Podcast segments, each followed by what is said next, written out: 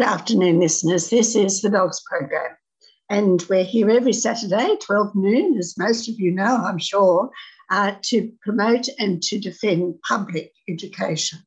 Education that's public in purpose and outcome. Above all, it's publicly accessible to every child, teacher, and employee. It also should be public in ownership and control. Uh, it isn't always because we have these public private partnerships in this uh, state anyway. And uh, it's the only one that should be publicly funded because it's the only one that's publicly accountable. But we have uh, an election coming up. And although the public education people have been trying to get as much coverage as they can for the unfairness in the funding game, uh, both parties are avoiding the education issue like the plague. I wonder why. Excepting up in New South Wales, uh, there is a Senate candidate called Jane Caro for the Reason Party who is taking on the issue very fulsomely indeed, as you'll find out in a moment. And that's our press release 935. As well as that, up there in New South Wales, there's been a strike on, on, on Wednesday, on the 4th of May, and um, as well as that, uh, the, Australia, the Australian Education Unit, Union is urging, urging action on workforce shortages because we have a shortage of teachers. The good news is that the Victorian budget hasn't withdrawn the funding for the new schools in the outlying areas. And they are also going to uh, give teachers another 90 minutes a week to do their administrative tasks and employ more teachers if they can find them. But let's get on with the show. Uh, Oliver and Kim are going to read press release 935. Over to you, Oliver and Kim. Thank you, Jean. This is uh, press release 935 Education off the election agenda, except for Jane Caro and the Reason Party. For both Mr. Morrison and Anthony Albanese, chasing their electoral tails with electoral promises and zingers, educational policy is strictly off limits. Neither the Minister for Education, Alan Tudge, or his shadow, Tanya Plibersek, are in the electoral show promenading the country. Morrison has an abysmal record, and Albanese does not wish to antagonize the religious vote. But all is not well for voters interested in public education, in New South Wales, in particular, the teachers went on strike on 4th of May 2022. The AEU group's Every School, Every Child has produced a major report showing that Scott Morrison's record on school funding is a history of private school handouts and public school neglect. And perhaps most relevantly, Walkley Award winning author and columnist Jane Caro is standing for the Senate at the forthcoming federal election in New South Wales she is standing as a candidate for Reason Australia, and her running mates are Hannah Maher and Diana Ryall. Caro is a well known activist for many causes, particularly feminism, public education, the plight of older women, urgent action on climate change, our treatment of refugees, Indigenous Australians, and anyone who is routinely excluded, marginalised, or unjustly treated. She has expressed her activism for decades via her columns, frequent appearances in the media, and her books, both fiction and non-fiction. She has published 12 books, including three novels Just a Girl, Just a Queen, and Just Flesh and Blood, a trilogy on Elizabeth Tudor, and a memoir, Plain Speaking Jane. She created and edited Unbreakable, featuring stories women writers had never told before, which was published just before the Harvey Weinstein revelations. Her latest book, Accidental Feminists, about the life story of women over 50, was launched in 2019. Her next book, her first novel for adults, which is about coercive control, The Mother, published in March 2022. Caro is married and has two daughters and two grandchildren. She and her husband split their time between Sydney and their cattle property in the Upper Hunter. 20 years ago, conscious of the carbon emissions they would be creating, they planted 100 acres of hardwood eucalypts as a carbon sink. It is estimated that their plantation absorbs 620 tons of carbon annually. Previously, she served on the boards of the Song Company, Bell Shakespeare, and is currently on the board of the Public Education Foundation. And Kimmy will read out what she has to say about her about the current educational situation. Thanks, Oliver. So, the shocking but unsurprising revelation that 130 private schools were overfunded by a total of $120 million should shake up federal and state education ministers to unwind past mistakes in how taxpayers' money is distributed to schools, said Jane Caro, Senate candidate for the Reason Australia Party. The debacle that is driving inequality in our school system and our society must be addressed. It's one of the main reasons I am standing in this election to give public education and people who can't afford private schooling a voice, said Jane Caro. The reason school achievement continues to decline, says author and former school principal Chris Bonnor, is that we've created a system that puts the most advantaged kids together in advantaged schools and leaves the strugglers largely in a class of their own. It's the elephant in the room that we lumber around, and the avoidance has reached diabolical proportions. Every new federal or state education minister will do anything rather than address that central problem. But until we address that central problem, we are in strife. Chris Bonnor was speaking with Jane Caro in her Reasonings webinar. He said that instead of solving the inequality in our education system, the implementation of the Gonski reforms entrenched disadvantage. We thought that the kids who were funded the least and who had the greatest needs would be properly funded, and that would create an incentive for schools to enrol more of the strugglers. But that didn't happen because the funding was hijacked by the stipulation enforced on Julia Gillard that no schools would lose a dollar. No other country in the world takes public money to subsidize wealthy schools to the extent Australia does, says Caro. We were, we were using the school system to drive segregation and entrench disparity and inequality by putting the most money in total behind the children who need the least, and the least money in total behind the kids who need the most resources. Most shocking revelations in the Teachers Feder- Federation report are as follows 36 private schools received between 1 million and nearly 7 million dollars in extra funding. 43 schools, including some charging fees of more than 35,000 a year, were given between $250,000 and $1 million extra a year. Public schools missing out on $1,633 per student every year, while private schools are overfunded by $647 per student and the entire public school system sits more than 10% below its minimum SRS funding levels since the adoption of the Gonski needs based functioning model in 2013. Jane Caro says this is an outrageous misuse of taxpayers' money and deprives a generation of children of their educational potential just because of their circumstances and where they live, and it has to stop. Back to you, Jane. Well, thank you very much. Uh, so Jane Caro is quite a gal, isn't she? Uh, but uh, she doesn't go far enough, of course. She should be saying that the only real way around all of this is to take over the private schools and make them public schools. We can't afford the state aid anymore. We said all of this would happen back in 1964, and the time has come to just take them over because we pay for them and if they don't want to be taken over, they can be genuinely independent.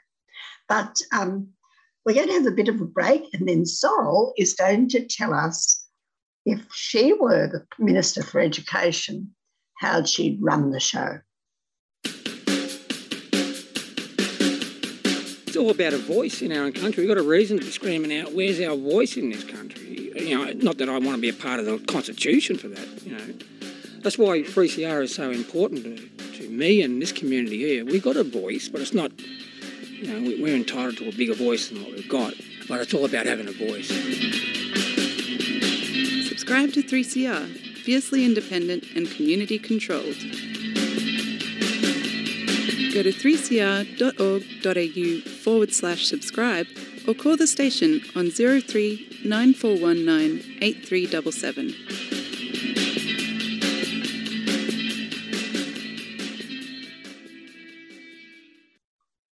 Now, before the break, if you're still with us, I said that Sorrel was going to tell us how she'd run the show if she were the Minister for Education. Actually, she's going to read out to us how Chris Bonnor would run the show if he were Minister for Education. Over to you, Sorrel. Thanks, Jean.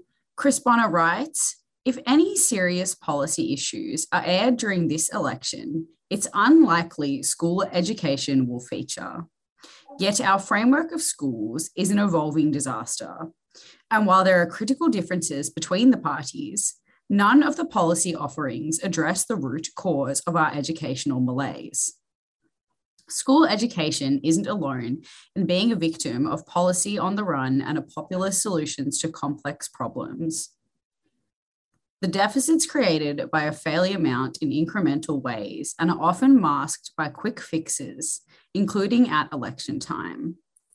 But school equity is still declining, acting as a drag on levels of achievement.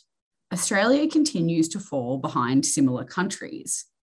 As Tom Greenwell and I, Chris Bonnor, indicate in Waiting for Gonski, not much will change without a major policy rethink. What can be done? To even contemplate new solutions, we need to understand enduring problems. For some time now, we've recognized the link between family SES and student achievement. Funded programs to help overcome family disadvantage have been around for decades. But there was and is more. Research in the 1990s started to show that the SES of school communities created by whose schools enroll was having an additional impact on student achievement. The Gonski Review reported that this school SES impact, specifically the impact of peers on the learning of others, was predominant. In other words, peers were more important than parents, the home SES, and pedagogy, what schools did. Concentrating disadvantaged students together in the same schools is a recipe for failure, but that's precisely what we are doing. Taxpayer supported resource advantages help some schools attract the most advantaged students, whilst unregulated enrolment practices and ever increasing fees effectively exclude others. Australia's school system is now the fourth most segregated in the OECD, below countries like Russia and Tunisia. Our schools don't just reflect broader socio inequality, they are the product of a dysfunctional policy setting as well. The national consequences of this for overall student achievement became very noticeable in the early 2000s. Australia started to pay the price for its growing social and educational divide in school enrolments, and we have now experienced two decades of decline.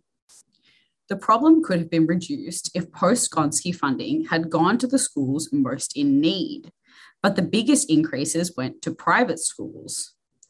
In addition, the public sector itself was becoming further stratified by dezoning schools, for example, in Victoria, independent public schools in Western Australia, and special purpose and selective schools in New South Wales three steps to a political settlement and a policy solution.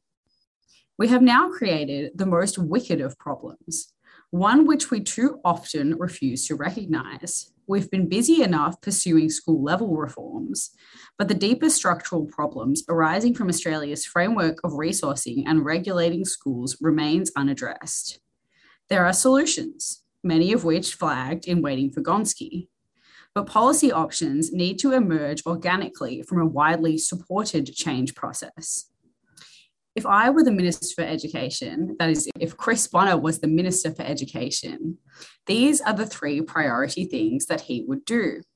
One, I would commission and issue a position paper focused on how we can reduce the pronounced concentrations of social disadvantage within our schools.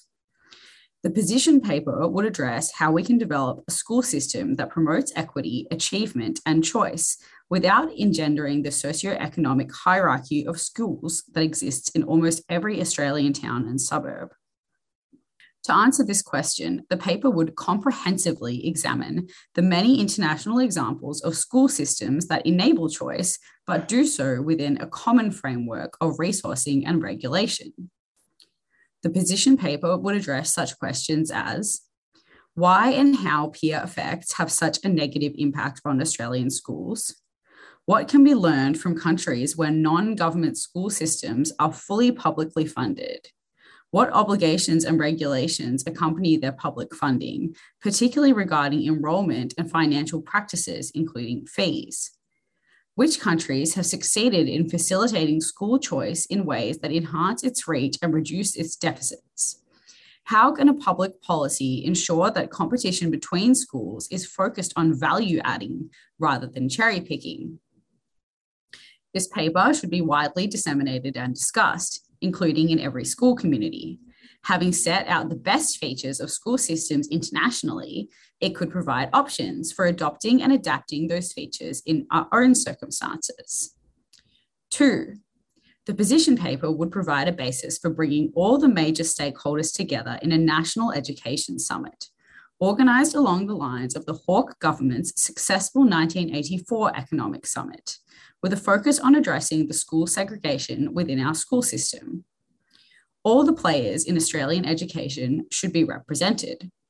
The three sectors public, Catholic, and independent.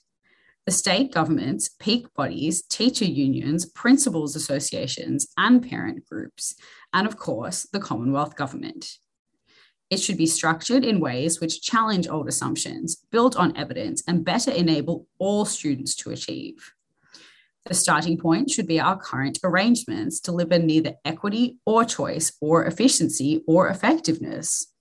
The focus should be on how to reduce the concentrations of social disadvantage in our schools, which are driving underachievement, and how instead we can create a level playing field for all our schools in a framework in which all publicly funded schools, however diverse in ethos, would be free, comprehensive, and inclusive. The goal of the summit would not be to let the participants go home until they had agreed to a new political settlement. Three, the current school funding agreement expires at the end of next year. The deal should be hashed out at the summit, should form the basis for a new one. That agreement should be set out a four year path to needs based funding, bringing up all underfunded schools to the schooling resource standard and eliminate all overfunding. It should move towards a more balanced Commonwealth state effort in funding the public and private sectors.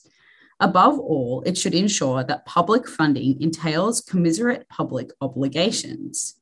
Only then will we seriously address the concentrations of social disadvantage that are fundamentally undermining all our schools are trying to achieve. And that article again was by uh, Chris Bonnor, who is the co author with Tom Greenwell on Waiting for Gonski How Australia Failed Its Schools.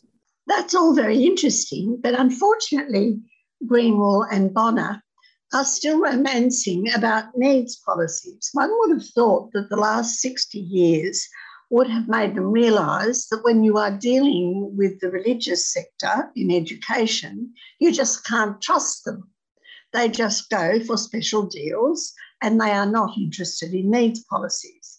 They're very happy to grab all the money they can get, and they are already being overfunded, much more so than our, a lot of our, our, our public schools. But they are not interested in the end in need or in inclusiveness. He was suggesting that part of their, the requirement would be that they would be inclusive, even if they um, have a particular ethos.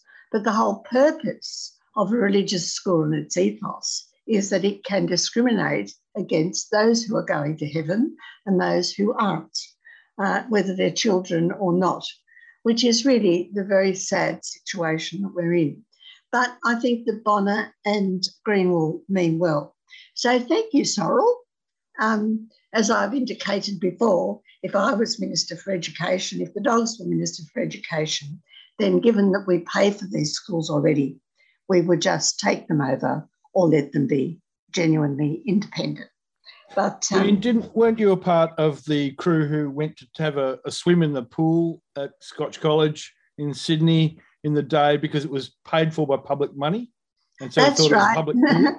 Yes, it was the Waverley uh, Christian Brothers College actually, and all the old boys were out out out the, the front.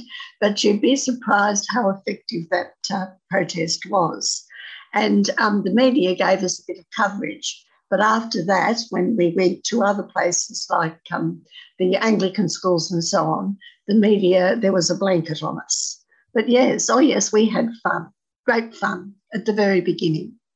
And we said in 1969 that what has happened would happen. Even back then, the wealthy schools were raking in the money. And needs policy has never been properly introduced in the private sector. But uh, we'll have a bit of a break, and then Maddie's going to tell us what some of those uh, people up in New South Wales are at. The New South Wales Teachers Federation has always been more militant than Victoria or anywhere else in Australia. But um, we'll leave that to Maddie. Looking for an easy way to keep up with your annual 3CR subscription? You can now set up an annual debit from your bank account or credit card, and once a year your payment will be automatically deducted. You can cancel at any time, and you'll get a reminder each year before payment. Be a constant supporter of Melbourne's precious independent community radio station and set up a recurring payment today. Just go to 3cr.org.au forward slash subscribe.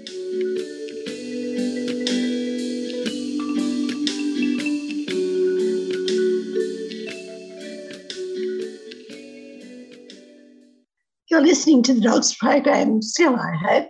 And here is Maddie to tell us about the strike action on the 4th of May up in New South Wales. Over to you, Maddie. Thank you so much, Jean. Yeah, in response to the worsening teacher shortage crisis in public school classrooms, members in, in schools took strike action across the state in New South Wales on Wednesday, the 4th of May. Federation President Angelo Gavrielatos said acting on uncompetitive salaries and unsustainable workloads was the only way to stop more teachers leaving the profession, attract more people into the profession, and address the teacher shortage crisis. The announcement coincides with the release of a poll of more than 10,000 members from across the state, which reveals that without urgent action, teachers will continue to leave the profession. The poll found 73% of members believe their workload is unmanageable, 70% are reconsidering their position due to workload, 90% disagree that their pay reflects their expertise and responsibilities, 89% say shortages are very significant.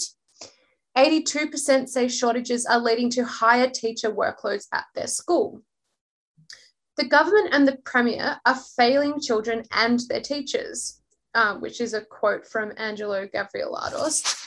He said, One of the most fundamental roles of a government is to ensure there is a qualified teacher in every classroom with the time and support to meet the needs of each child. The government's workload reduction plan didn't reduce teachers' workloads by a single hour in 2021. Their failure to address the real problems will make the profession less attractive and only increase the number of teachers who resign. We've suspended our industrial campaign in term one, giving the Premier an opportunity to enter genuine negotiations. The Premier failed to act on that opportunity. In doing so, the Perrottet government has failed our students, their parents, and the profession. The solution to the teacher shortage and its causes, unsustainable working conditions and uncompetitive pay, cannot be addressed nor resolved in the Industrial Relations Commission. The New South Wales government's contemptuous award offer, which it is pursuing in the Industrial Relations Commission, will not even cover inflation. This means teachers' pay will effectively go backwards every year. The government's own regulations effectively prevent the IRC from addressing the causes of the teacher shortage.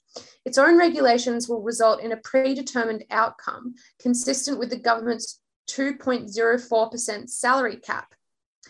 At a time when inflation is running at 3.5% and predicted to grow, this would constitute a cut to teachers' real income. The profession is now left with no alternative but to act in the interest of our students and our profession and take industrial action. Further action. Federation has also placed an immediate ban on all new government, department, and New South Wales Education Standards Authority policy, policies initiatives due for implementation on and from day one of term two. In addition, should New South Wales Government MPs seek to enter school grounds, Federation members are authorised to walk out for as long as these MPs remain on site. How about that? They're pretty bolshy up there, aren't they? Absolutely. well, there you are. Thank you very much. Uh, we'll have a bit of a, a break and then Sorrel and Dale are going to tell you something else about what the AEU has been up to. You're listening to 3CR Community Radio 855 AM. Visit the 3CR website at 3cr.org.au forward slash podcast to hear the most recent recording from each show or 3cr.org.au forward slash streaming to listen live.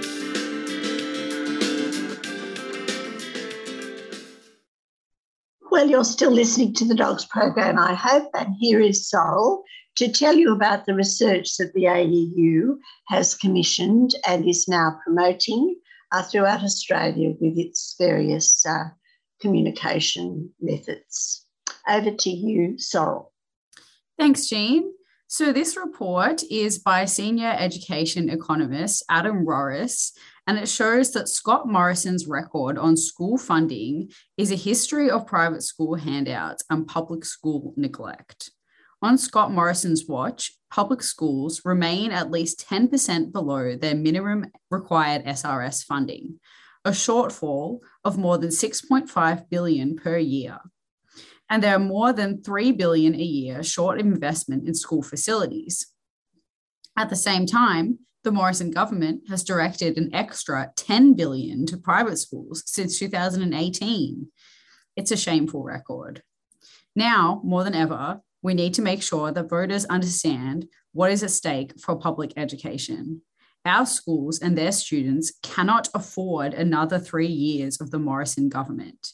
Please help us get the message out that's the AEU's message about the importance of voting to change government. To help you, the AEU and uh, the AEU have put together a comprehensive interactive website with a chronology of Morrison's record of failure on school funding. This website can be found at www.everyschool.everychild.org.au slash record underscore on underscore school underscore funding.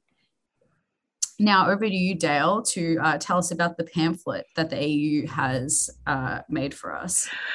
Thank you, Sorrel. It's a bit of a, a, pamphlet which is on Scott Morrison's record on school funding, a, a history thereof, so to speak, a, a, history of private school handouts and public school neglect.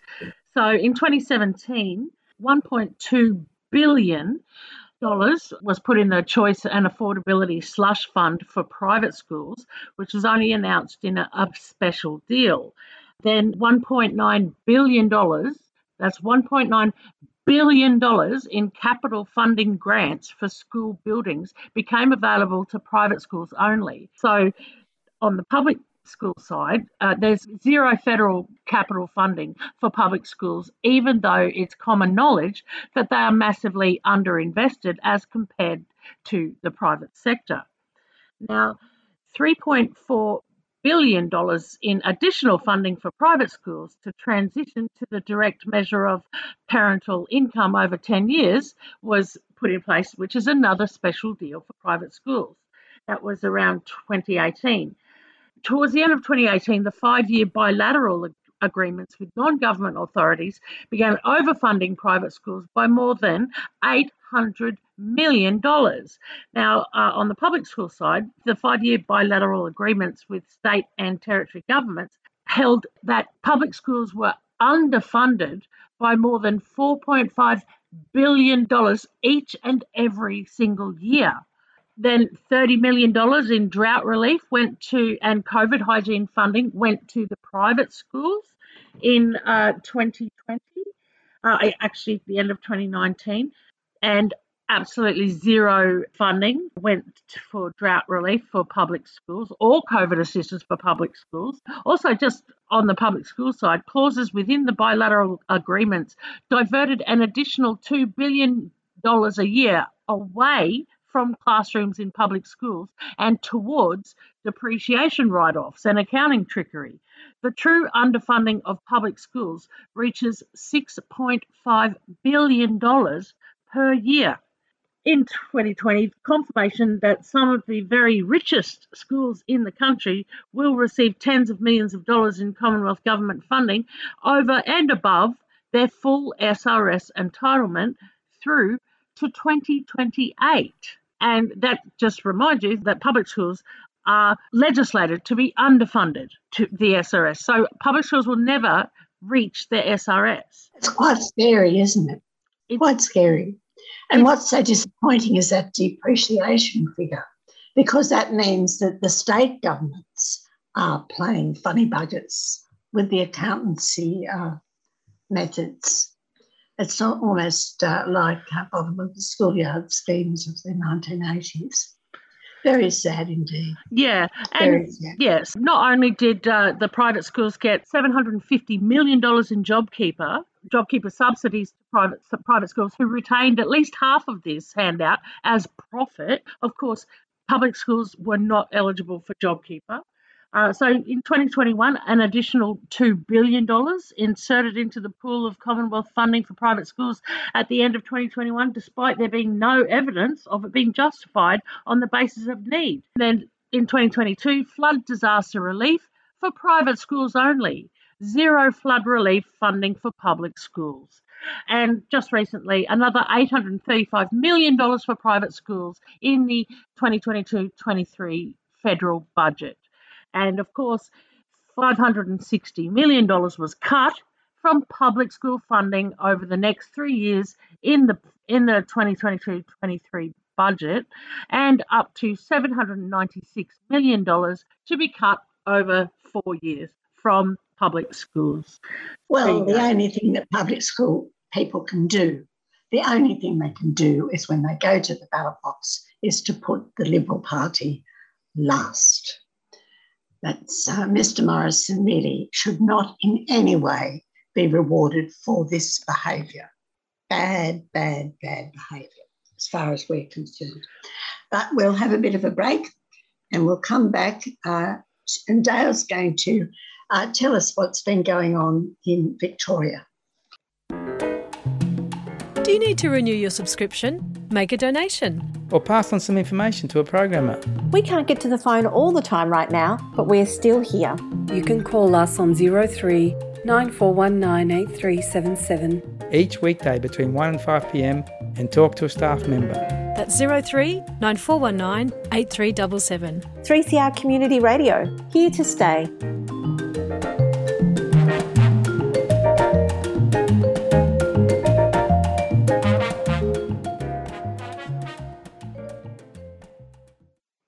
Well, we're back here with the Dogs program. And I'm sorry we're throwing so many facts and figures at you, but in fact, public school people should be very much aware of the uh, facts and figures of funding in Australian education at the moment because it is dire for public education. But uh, it's not just the federal government that's having an election this year, the state government is also going to election. And uh, Mr. Andrews uh, is not regarded necessarily as um, the top dog at the moment, but uh, Mr. Pallas and Mr. Andrews have put a bit of money into our public education system.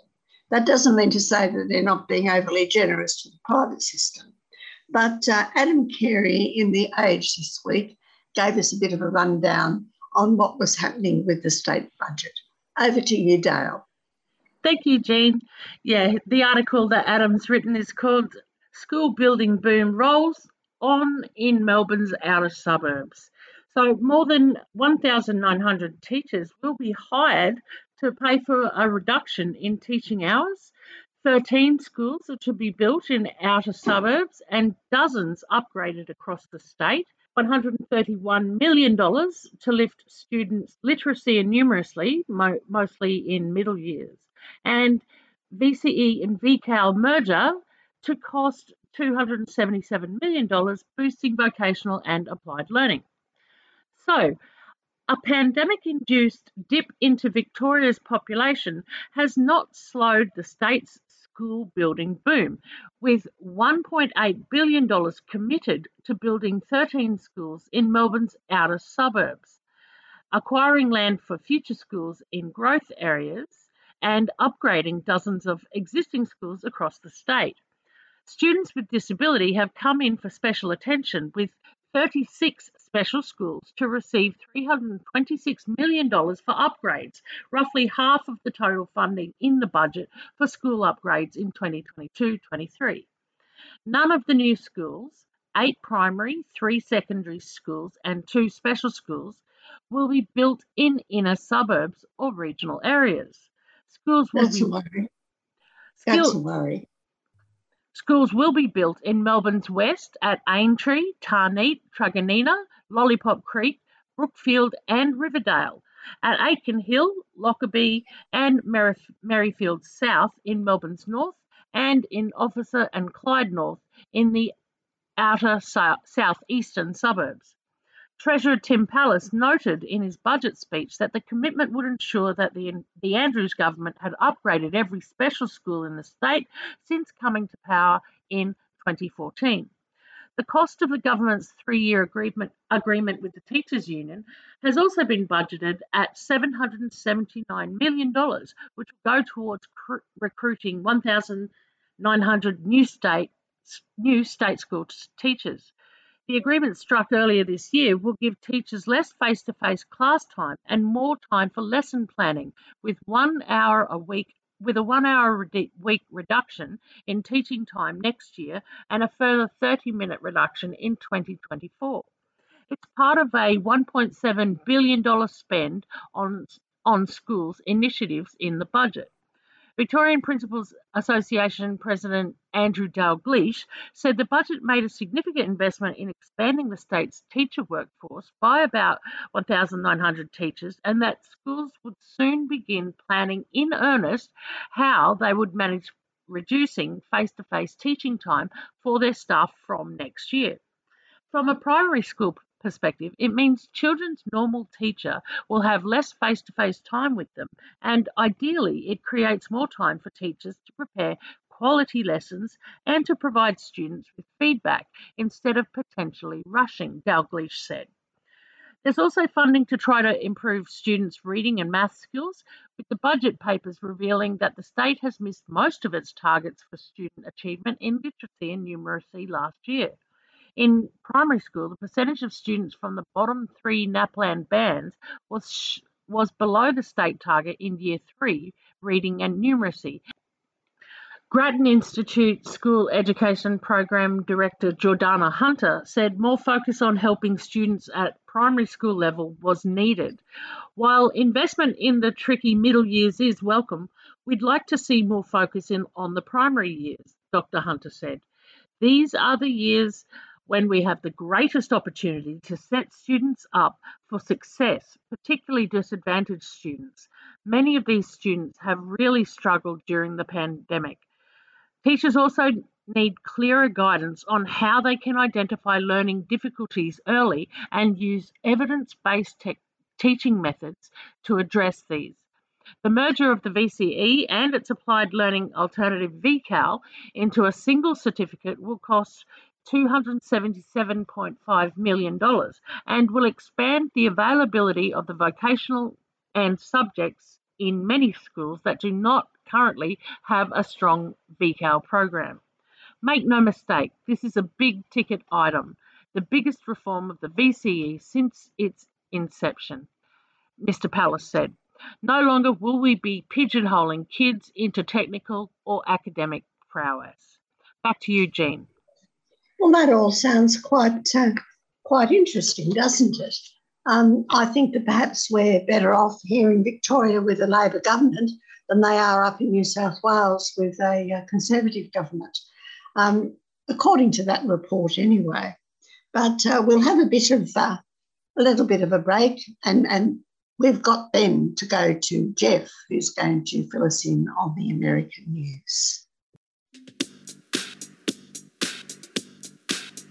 I think Welcome to Country is a very dangerous concept and initiative.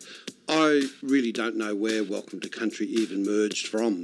I know that I don't think it was a, obviously an Aboriginal initiative. I think obviously governments had uh, introduced that as they were pacifying our flag of resistance. You know, the idealism that lies behind that obviously is so that white people can feel a sense that they're more guests and they've got a right of ownership and to be here. If we're going to continuously welcome them to country, what that does, it rectitudes the fact of the moral racism issues in which they perpetrate against our people. Because how can we be talking about all these other issues and then compromise a hypocrisy in our own selves to welcome these murderers and these uh, slave traders and this barbaric sense of what they've done to occupy Australia on one hand and, and welcome them on the other. You're listening to Radical Radio 3CR.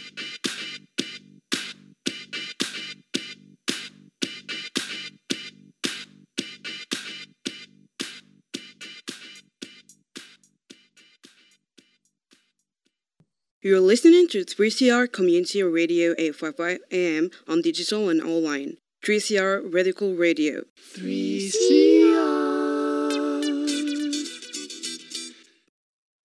Well, you're still listening to the Dogs Hope program, I hope. And here is Jeff with our American news. Over to you, Jeff. Thanks, Jean. You know, this is an article by Jeff Bryant, who uh, publishes in Our Schools, and he's a fantastic researcher in public education in America. He's published an article. Uh, the title is um, Why Did Oakland Decide to Shut Down uh, Popular Community Schools? Now, Oakland is, in, is part of the San Francisco area. It's, um, it's uh, got a few social problems and um, a fairly what's ha- what's been happening over there? They've been bringing in private schools or charter schools, they call them, and the charter schools have bled away the better students uh, uh, and so leaving a lot of the public schools and community schools with people with the most uh, socioeconomic uh, social problems, people with mental issues, people who uh, come from difficult backgrounds, and and generally kids who have more needs than others. And this same district in Oakland has um, set about destroying or closing. They're about to close this week uh, a lot of um, community schools which have been bearing the brunt of the work uh, in these districts as a result of, um, and, and the reason they're closing them uh, ostensibly is because the numbers are dropping. But The reason the numbers are dropping is because they've been bled away by private schools. It's a bit um, like the 1990s here with Mr. Kennett, isn't it?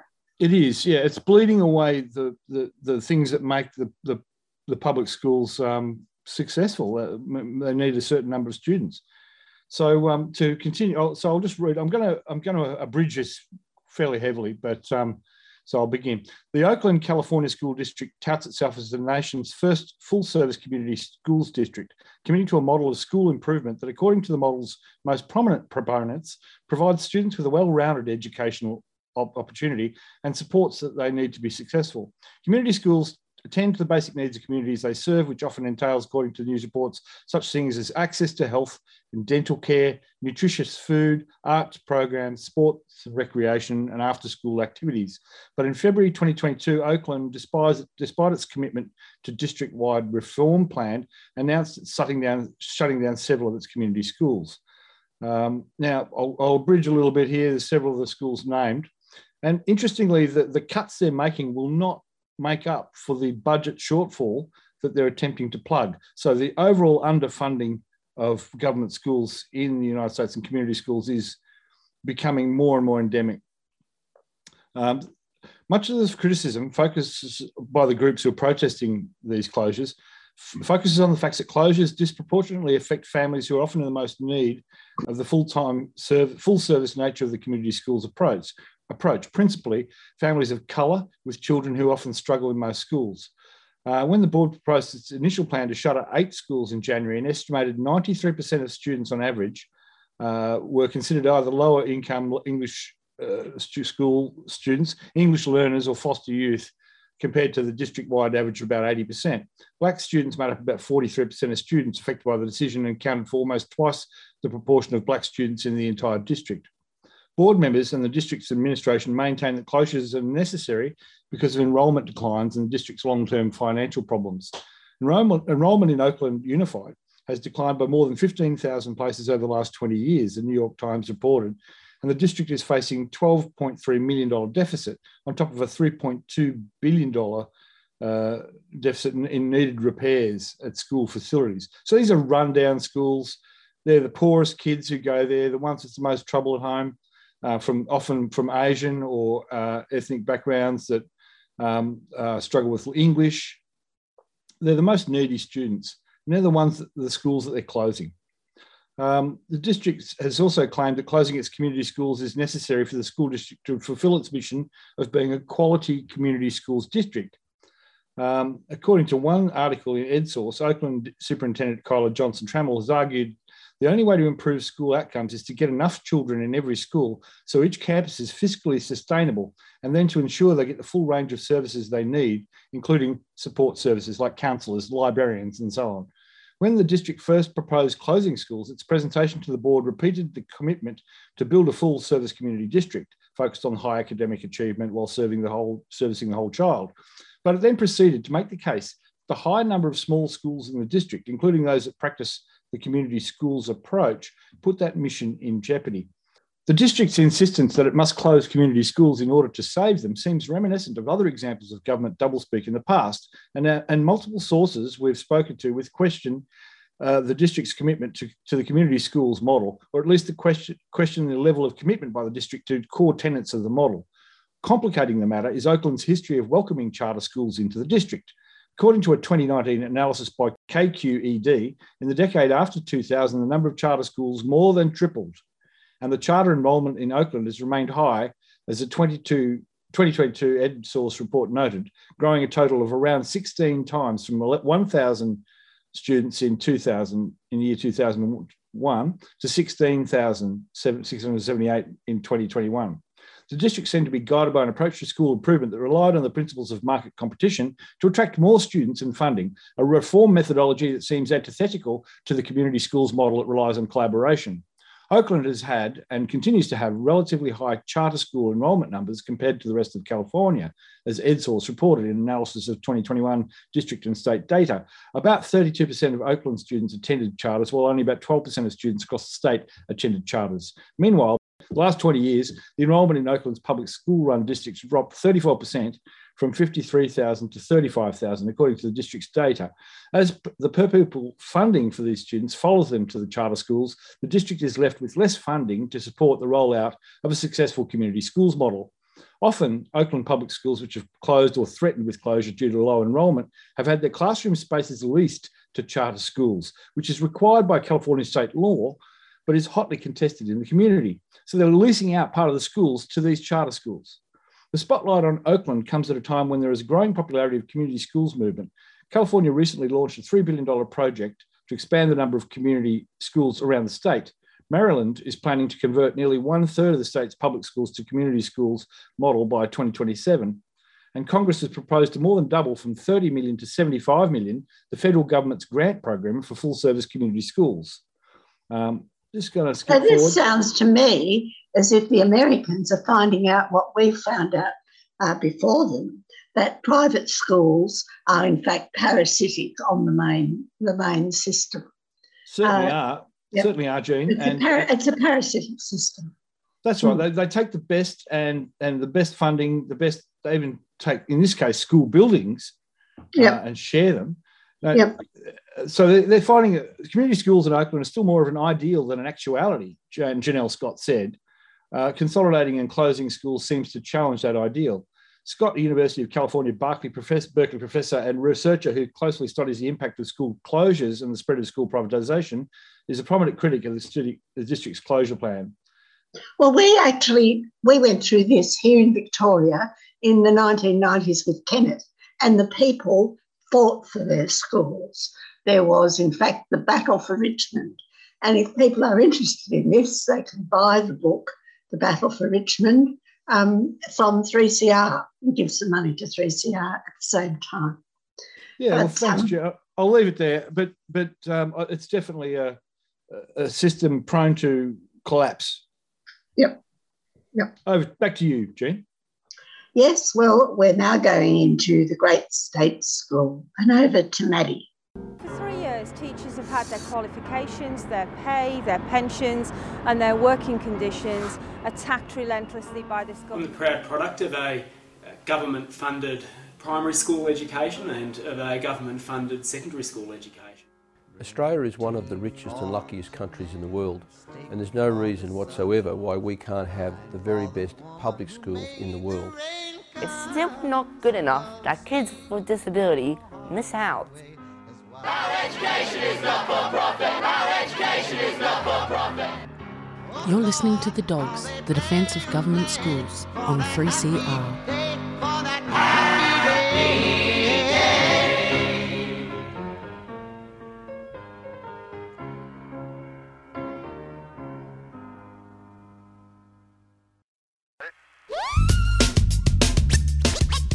Every week on the Dogs program, we have a special segment to show a different state school is a great school. State schools are great schools. School of the week, state school. School of the school. week. Great state schools. State, schools. are School of the week. School for the week here on the Dogs program.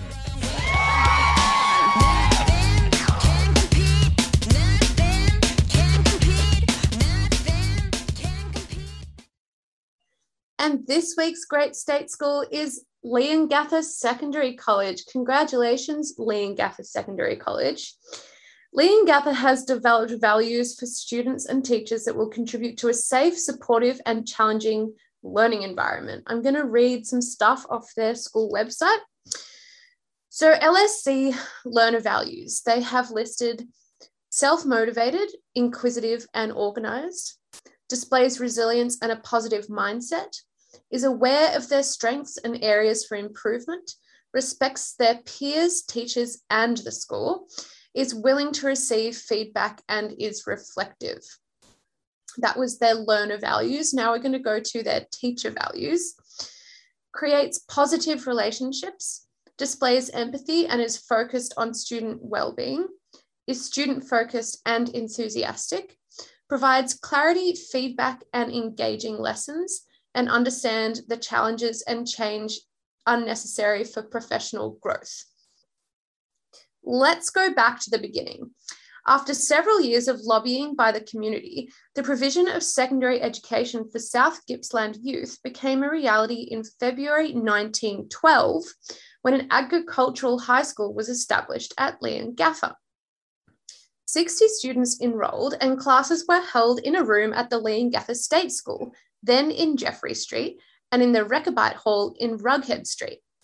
Arthur Mesley was recruited as the first headmaster and, with his knowledge of agriculture, set about creating a school to serve the entire South Gippsland region. The site for the school was a section of the Leongatha Labour Colony located on the corner of Nerrena and Horn Street. The Labour colony was an 800 acre experimental farm which was set up by the state government in the 1890s depression to provide unemployment relief. A school farm was established where the East Campus now stands, and agriculture was a significant part of the curriculum in those early years. And times have changed. So, again, local lobbying led to the development of the Leongatha Technical School, which began in 1967 in portable classrooms at the rear of the high school. By 1970, the new technical school occupied the area where the farm used to be. The high school celebrated its 60th anniversary with a back to at which a time capsule was buried. How gorgeous. The high and tech both progressed, and by the 1980s, plans began to amalgamate the two schools and form Leongatha Secondary College. The future whole-scale, whole-scale redevelopment of the school site and the establishing of an education precinct is going ahead and should be a great gain for the school. I am going to throw some facts and figures at you now from the ACARA My School website. So there are 616 students enrolled at this school. The ICSEA value is below average at 992. There are 7% of students whose families come from the upper quartile of parental income, um, 20% in the second highest, 35% in the third highest, and in the lowest, there are 38% of students. So, really, it's a school with many disadvantaged students, with 1% speaking a language other than English and 1% Indigenous students. Uh, finances. Uh, reoccurring grants annually, the um, Australian government gives them $1.9 million. The Victorian government provides $7.8 million, and fees and parental contributions are $291,963. Other private contributions add up to 298,438. All in all, it costs $16,000 to educate a child at this school and the NAPLAN, NAPLAN results are just fine. So congratulations, Leongatha Secondary College. You are doing a fantastic job. Leongatha Secondary College, you are at this week's Great State School of the Week. Uh, that's all we've got time for. If you'd like to find out more about the dogs, you can go to our website at www.adogs.info. That's www.adogs.info. But until next week, it's thanks from Ollie, Kim, Jeff, Jean, Maddie, Sorrel, and myself. And we'll see you next week, and it's bye for now.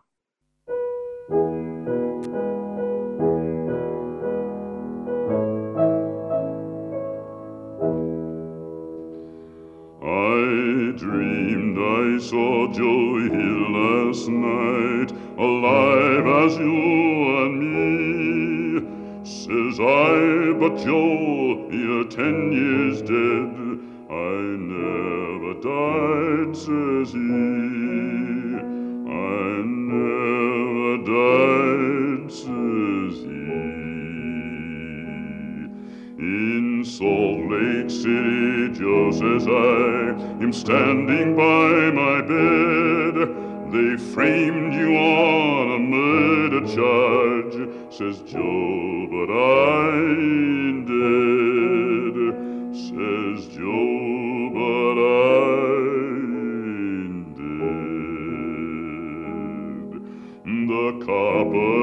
bosses killed you, Joe. They shot you, Joe, says I. Takes more than guns to kill a man, says Joe. I didn't die, says Joe. I didn't die. And standing there as big as life, and smiling with his eyes, says Joe, what they can never kill, went on to organize, went on to organize. From San Diego up to Maine, in every mine and mill, where workers strike and organize, it's there you'll find your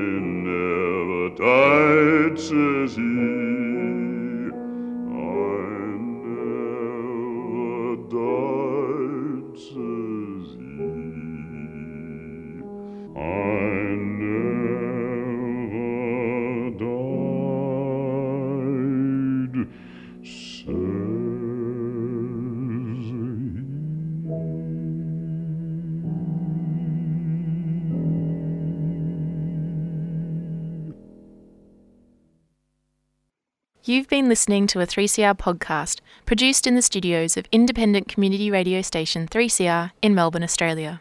For more information, go to allthews.3cr.org.au.